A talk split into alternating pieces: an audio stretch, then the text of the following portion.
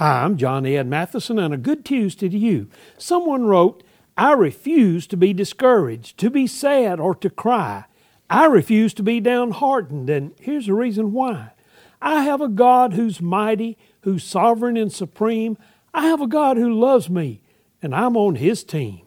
My God knows all that's happening, beginning to the end. His presence is my comfort. He's my dearest friend. When sickness comes to waken me, to bring my head down low, I call upon my mighty God, and into His arms I go.